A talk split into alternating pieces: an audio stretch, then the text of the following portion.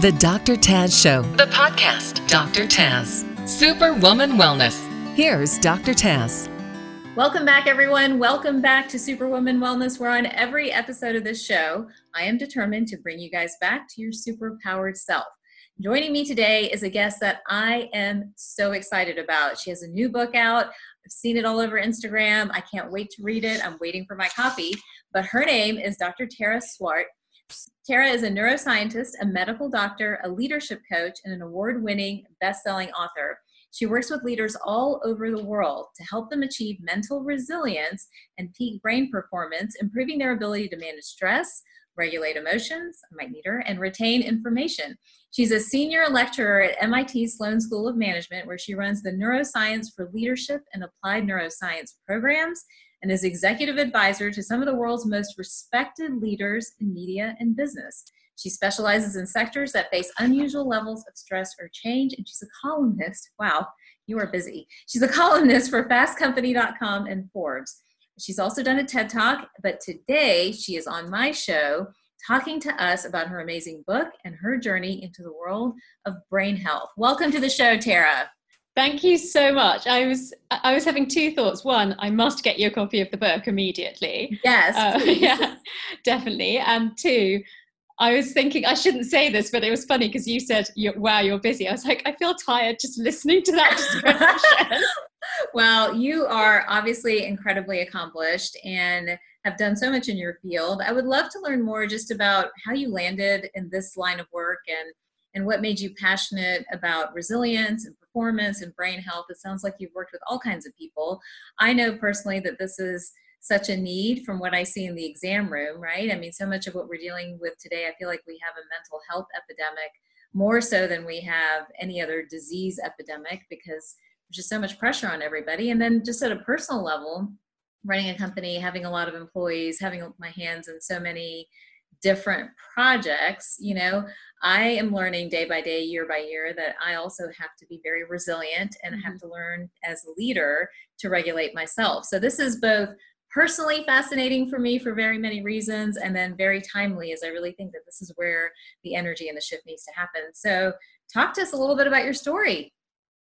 So I think it will come across exactly how you want it to, because obviously I speak about the work that I do with my clients, but I don't ask anyone to do anything that I haven't done or tried myself. And just like you, I need to be applying these things to myself all the time. So I think that really comes across. Yes. Um, so the fascination started really uh, the first time I can remember is at, just right at the beginning of my adult life at medical school, um, when we learnt the theory of all the different Um, subjects like biochemistry, pharmacology, anatomy, physiology. I found the neuro part of all of those subjects the most interesting. Mm.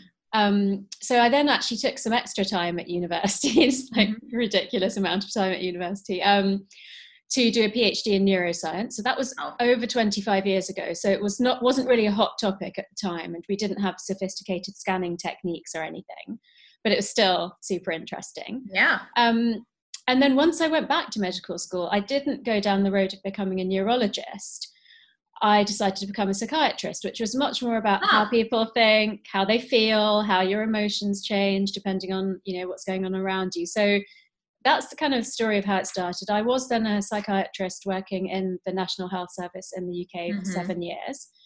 And then twelve years ago, I started up the consulting business that I have now, which is working, well, twelve years ago was around the time of the global financial crisis. So it made sense as a former psychiatrist to work in financial services where, you know, I never thought that I would be dealing with people having heart attacks, jumping off tall buildings. Um, mm. That's that's not why I made the change, but it I felt like that's the work I had to do because I could contribute the most value there.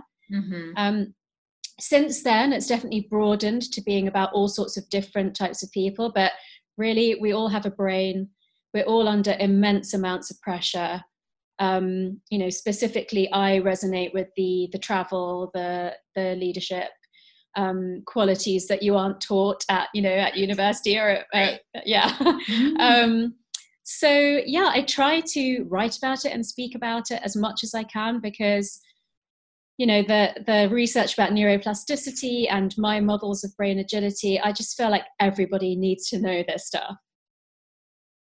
I think that's brilliant. Tell us a little bit about what you're seeing. What, what are the biggest threats, challenges you're seeing as you talk to people, as you travel and speak? What motivated you to write the book? Like, what are you hoping will come across in this, in this process? I think that as we're more connected digitally, we're becoming less connected emotionally or socially, if you like.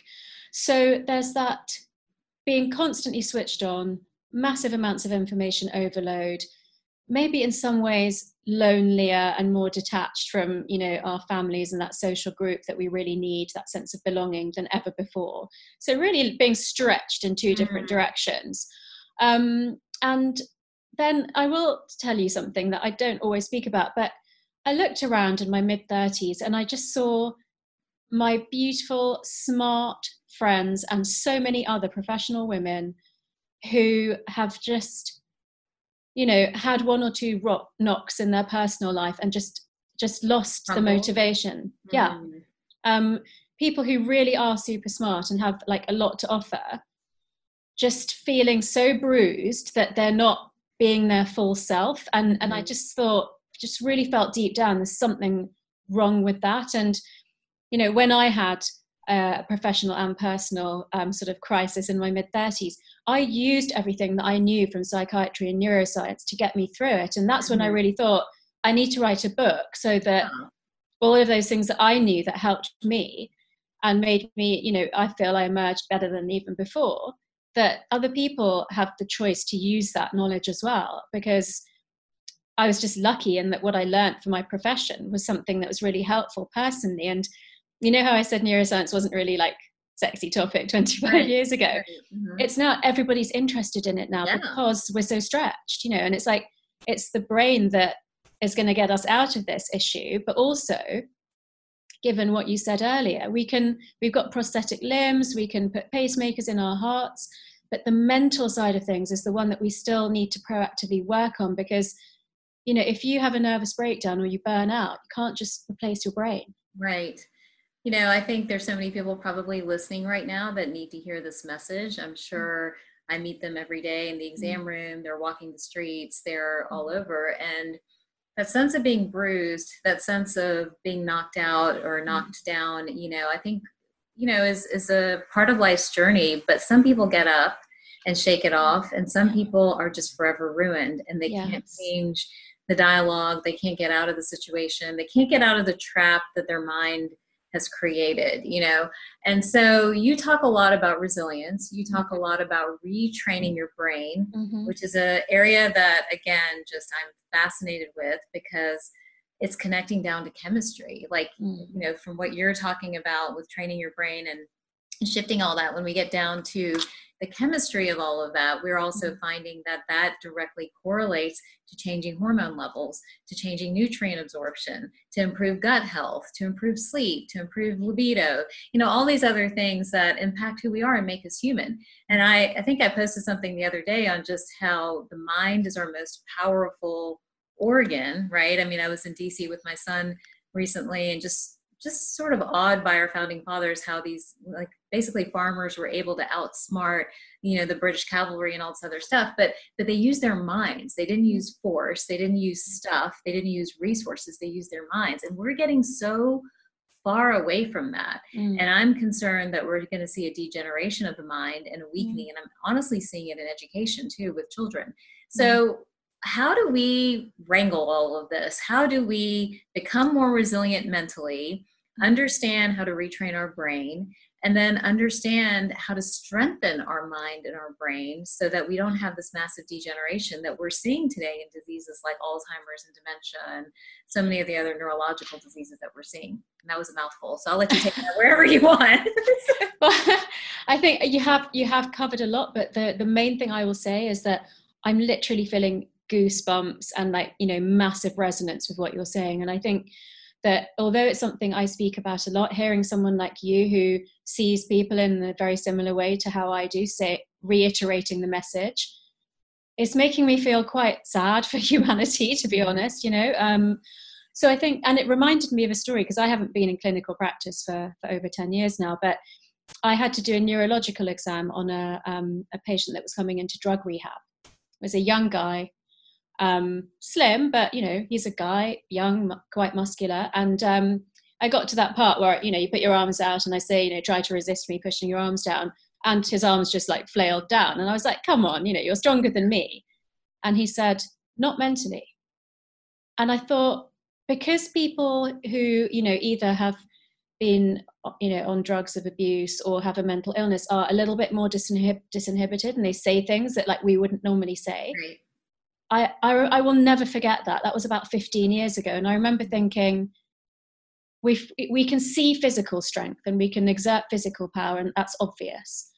But he obviously felt something that I, you know, I wasn't being assertive. I was trying to be very kind and caring, actually. So I think it's something that if you understand about neuroplasticity, which is how much you can change your brain, and you have the desire to do the hard work to go through that change, and you appreciate that agility of thinking gives you a bigger whole brain to work with, then you're on the start of a journey. Let me, you know, let me just use some analogies to yeah. make that like real for people. So brain agility is basically about using six different ways of thinking, mastering your emotions, knowing yourself, which is the brain-body connection that you're so, you know, um, expert on. Mm-hmm. The trust your gut, which is intuition, but I'd like to speak specifically about gut, the gut microbiome and probiotics and mental health. Um, make good decisions, which is your logic. You know, we all obviously, we overuse our logic really and underuse the other ones, but we have yeah. to use all of them. Stay motivated and resilient to reach your goals. That's one of them. And then um, a new version of creativity, which is um, use your brain power to create the real world outcomes that you desire. Mm. And so in that one, um, you know, I've spent years of actual, you know, outwardly obvious work to move myself along that spectrum from the usual default to negative thinking and the voice in my head that tells me I can't do stuff, to immediately replacing negative thoughts with positive thoughts, to cultivating gratitude, abundant thinking, um, you know, operating as if the world is a safe place where there's room for everyone to succeed, and that if somebody else does well, it doesn't mean that that's a negative for me.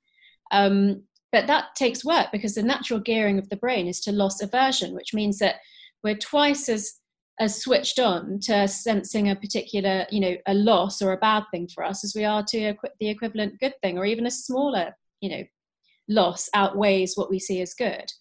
So there's that natural gearing of the brain that certainly helped us to survive as a species, but it's really holding us back now. And every time you think I can't do something, or you have this recurring anxiety in your head, you need to be overwriting that neural pathway that you've built up in your brain. But even if it's a false phrase that you have to use at first, that's the journey to eventually saying, maybe I can do something about this. Mm-hmm. Um, you know, I know that I have certain capabilities that even if this fails, I'll be okay. And then, you know, on to right. hopefully uh, the superpower of, of abundant thinking. Um, and then the, you know, the, the brain-body connection, or the mind over matter, is still massively underrated. And when I was writing the book, I, I included some research that shows if you take a good quality probiotic for one month, it reduces negative thinking. Mm. The research has even gone on to say that it can reduce um, repetitive anxious thoughts. It could eas- even help people on antidepressant medication to reduce their dose or stop their med- med- medication altogether. Since I've written the book, I've read more about the, not just the connection between our gut neurons and that intuitive emotional part of the brain, but also the, the third element to that, which is about the gut bacteria itself and how it separately signals through chemical signaling, cytokine transmission, to the gut neurons and to the brain. Hmm.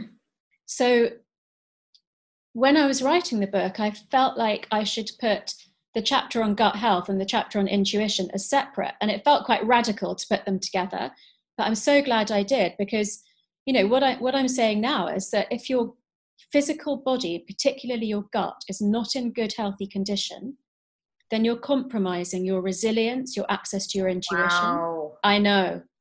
I mean, oh this is God. Where it starts to become like sci-fi scary. Right. But, you know, if you think about just what you've known for years and what you do like in clinical practice, you will like that will make sense to you. Oh, totally. Um, I've had patients come back, some of whom were already big intuitives, you know, very energy sensitive folks. And like after working with them, they would come back, they're like, I don't know what you did to me, but like, I'm getting too many visions. I'm getting too many thoughts. I'm getting too many ideas. Like I can't control it. It's just like, I'm vibrating. And this, these were their words. I'm vibrating at a different level than where I was before, you know? And that yeah, also yeah. clued me into like, this stuff is all connected, you yeah. know, not like, let me take care of my gut health because I have a gut issue. No. It's like, let me take care of my gut health because I need to be my most empowered, highest version of myself, you know? So that's fascinating that you're seeing that in research as well. It's absolutely fascinating. It's so, it's so fascinating. And I think, you know, if you're already on that intuitive path, you know, and I had to do a lot of journaling to see that every single time I went with logic instead of intuition. Yes. Yeah. I had to see it in my own, own handwriting yeah. over and over again till I was like, okay, I really need to listen to, you know, when, when I feel it deep down that this is a bad situation to be in or a toxic relationship to right. be in, I need to act on that, not try to mm-hmm. rationalize it. What comes though, when you, when you sort of think, you know, I'm, I'm vibrating on a different level. This is crazy. I'm getting like too, too much, you know, too much intuitive input now. That's when the emotional mastery piece comes in. So it's all about balance. And the other analogy I like to use is if I asked you to build a, a, a low brick wall outside your house, tell me how long, or think about how long that would take you to do by yourself and how much effort and time it would take. And now imagine four friends came to help you. How long it would take, how much effort it would take. And so, and that's the six ways of thinking, because we've built up pathways through our childhood and in our life, you know, whether it's through societal expectation or education or, you know, the values that we were brought up with, um, to become very good at certain things and prefer that as a pathway because it's less energy consuming for our brain. So, you know, you're You're highly trained, so I would suspect that you have a very well-developed logical pathway, but you sound like you're really intuitive too. But I've shut it down, so I'm having to work on again yeah. testing it, right? So. Yeah, exactly. Mm-hmm. Um, but interestingly, because I, I feel like that you're naturally intuitive, it's like it's like you w- were brought up bilingual, but then you stopped speaking one of the languages. So it's going to be easier for you to get back into speaking that language. But I want you to also start using languages that you never knew before. You know, bring in the creativity, the empathy, right. the the motivational side of things. Um, and, the, and the analogy of how this works in the brain, whatever it is that you're working on is exactly the same as learning a language or learning a mm. musical instrument. Fascinating. And so are there exercises somebody needs to do? Are there practical, like day-to-day things to do to get there? Like, again, just talking personal journey, not patient journey, mm. but I've noticed that once you do things repetitively, then they come mm-hmm. a little bit more naturally, like mm-hmm. the negative thoughts start to go away, the fear-based thoughts start to go away. Mm-hmm. You learn to check in with the intuition a little bit more often, or at least feel it more often. What are, what are practical things somebody could do to really, you know, hopefully they've understood the concept and they've understood sort of these six different ways or six different languages, as you're saying, yeah. of creating the resilient brain or the, the powered brain. What are other, what are some practical tips you could give them? Um, I have so much to say on this because I, you know, I believe that it all has to be done in practice. It can't just be talked about or right. about. Um, so I have a, a four step program in the book, which is the last four chapters of the book. And the first one is, so, so basically it works as a process for, for creating sustainable behavior change. So new desired behaviors that last mm-hmm. without you, you know, feeling like you're doing something that's not natural. So the first step is called focused attention. And it's about raising from non-conscious to conscious what it is that could be holding you back from being your best self. Mm-hmm. The second step in my book is about creating a, what I call an action board, but it's formerly known as a vision board, but it's just that you have to do more to make it come true than just creating it and waiting for magic to happen. Um, the third step is about um, deliberate practice. So just like you said, repeating something over and over again until it becomes natural. Um, and then the fourth step is about accountability. So, you know, you and I could talk about lots of things today and say, yes, I know I need to get back to my intuition. I know right. that I need to, you know, take a probiotic again. But unless we say, okay, you know, I'll give you a call in a month to see the, if you've done it, that's going to make you much more likely to do it because you know I'm going to check up on you. You don't necessarily have to have a friend or a partner that you do that with. You can use technology to hold yourself accountable. But having said those four steps, what I've threaded throughout the entire book is journaling.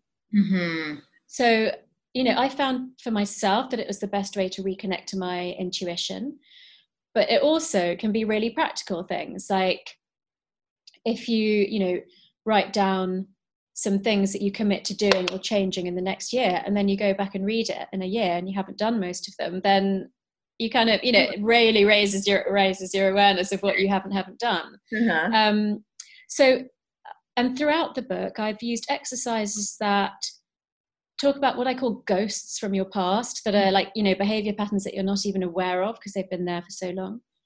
I talk a lot of, about Um, reframing ways of thinking towards more abundant thinking. Mm-hmm. And then there are lots of guided visualizations and meditations that really boost you, boost your self-esteem, boost your body confidence, boost your, you know, willingness to take risks and try something new.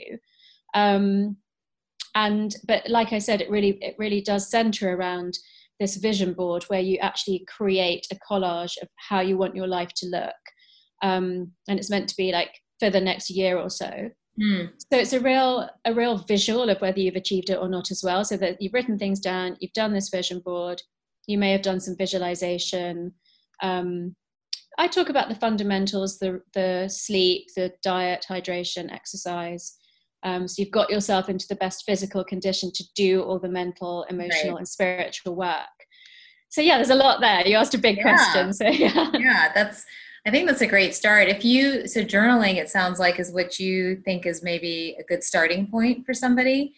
Um, obviously the book has a lot of resources, but maybe journaling is the beginning of starting to tap in. Having that action board is something too that, and not, I love that it's not a vision board, it's an action board, so that you actually are accountable to, to making those changes or making these things happen that are uh, in your thought world. Um, anything else that you would say is a number three? Would it be focusing on your health next and sleep, or where would you go as number three? Yeah, I mean, I think the order that you do it in is actually, uh, those three are the top three. So I think having your brain and body in peak physical condition.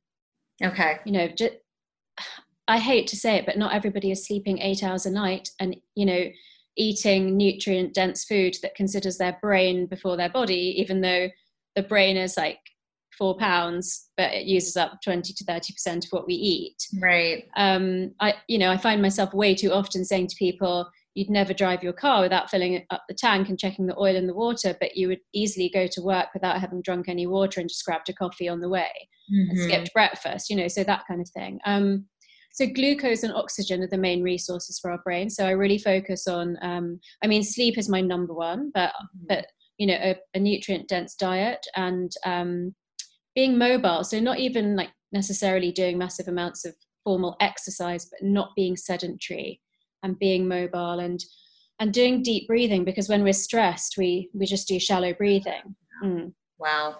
That is uh, such great information. I hope you guys are enjoying this as much as I am and getting some real practical tools to create a resilient brain. I know so many of you have shared your stories with me over the years, and sometimes they're stories of heartbreak and, and defeat, but what we want to both, I think, stress now is that we can pick back up, we can move forward, you can manifest the things that you want and the dreams that you have. That is the gift of the brain, to create the thought that then helps to see things come into, uh, into realization. Talk to us though, there's a lot of talk right now about manifestation, and you'll hear it in the spiritual world and you'll hear it in the neuroscience world. And then, you know, we talk about it from an empowerment angle. You know, how does this neuroscience stuff, creating a resilient brain, connect to the concept of manifestation? Mm-hmm. So I don't know if I agree with you that you hear about it in the neuroscience world. I think I think you, you definitely hear about it in the spiritual yes, world. Definitely um, the spirit world. So. Yeah, yeah. So um, you know, I've really, for the people who need the science part of it to feel compelled to actually act on it, I've broken it right down to the basic science and said that, you know, I'm just going to reiterate a couple of things. If you are, you know, mastering your emotions, staying motivated, connecting to your body and your intuition, um, then you're actually leveraging more of the power of your brain to be, to have more agency over what happens in your life, rather than feel like you're a victim of life and it's happening mm. to you. So that's, the, that's why brain agility connects to manifestation. The vision board or visualization, it primes your brain with visual imagery or metaphor to notice and grasp opportunities that might otherwise have passed you by. Because we're bombarded with so much information all the time, the brain has a natural filtering process called selective filtering. And the second part of that is selective attention, which is that we pay attention to things that are obviously rel- related to our survival in the short term. And then there's a third part to that called value tagging, is where the brain tags in order of importance the things that it's selected for you to pay your attention to. Now, if you're trying to hold down the day job, if you're trying to put food on the table, if you're trying to have any time for self-care as well as looking after your family, you are not really sitting around thinking, what do I want my life to look like in five years? Right. What would my ideal perfect life be like if I had, you know, all the resources in the world? So creating this simple board, which, you know, it doesn't take that long. It does take prioritizing yourself for a weekend. But if you create that, you keep it by your bed, you look at it t- at least twice a day. We know that there's a more powerful priming effect on your subconscious in that state where you go from wakefulness to sleep, falling asleep. Um, I remind people about it by saying, did you ever play Tetris when you were a kid? Mm-hmm. Do you remember that if you played it late at night and then when you closed your eyes, you could see the little bricks falling down behind your closed eyelids? Um, that's a psychological effect called the te- uh, psychological phenomenon called the Tetris effect. Um, mm-hmm. So, you know, creating this board, looking at it last thing at night, um, just brings to the front of mind the things that you really aspire for that maybe you can't attend to on right. a day-to-day basis. And, and that's basically manifestation. That's why I call it an action board, because bringing into your life the things that you really want, either through abundant thinking or a feeling that you have agency to bring those things into your life. It's not just random what happens to you. That's what manifestation is. And it's very much backed up by the science, even wow. though, yeah. This is amazing. I mean, think about the power that we have within our brains, within our fingertips to really direct our life course. I think that's brilliant. And I do think so many of us uh, give in to the opposites of what you're talking about, playing victim, feeling helpless, you know, feeling stuck in logic, not connecting the heart and the mind, not being able to move forward with your intuition. Uh, a lot of that gets blocked, and it gets blocked because of the way we've evolved as a species, and it gets blocked because of experiences. And I think there's even possibly not proven in science, but possibly a transgenerational piece to it mm-hmm. that we bring in the stories of our ancestors and the blocks that they may mm-hmm. or may not have had, you know, so it does take a lot of work to undo this, to rewire it, to reprogram it. We're like a computer and it can be rebooted, which I think ultimately is an amazing message of hope, you know, more yeah. than anything else. Yeah. Um, I've taken a ton of your time because I love this topic. I apologize. Is there anything else you want to leave uh, anyone listening or watching today with before we let you go?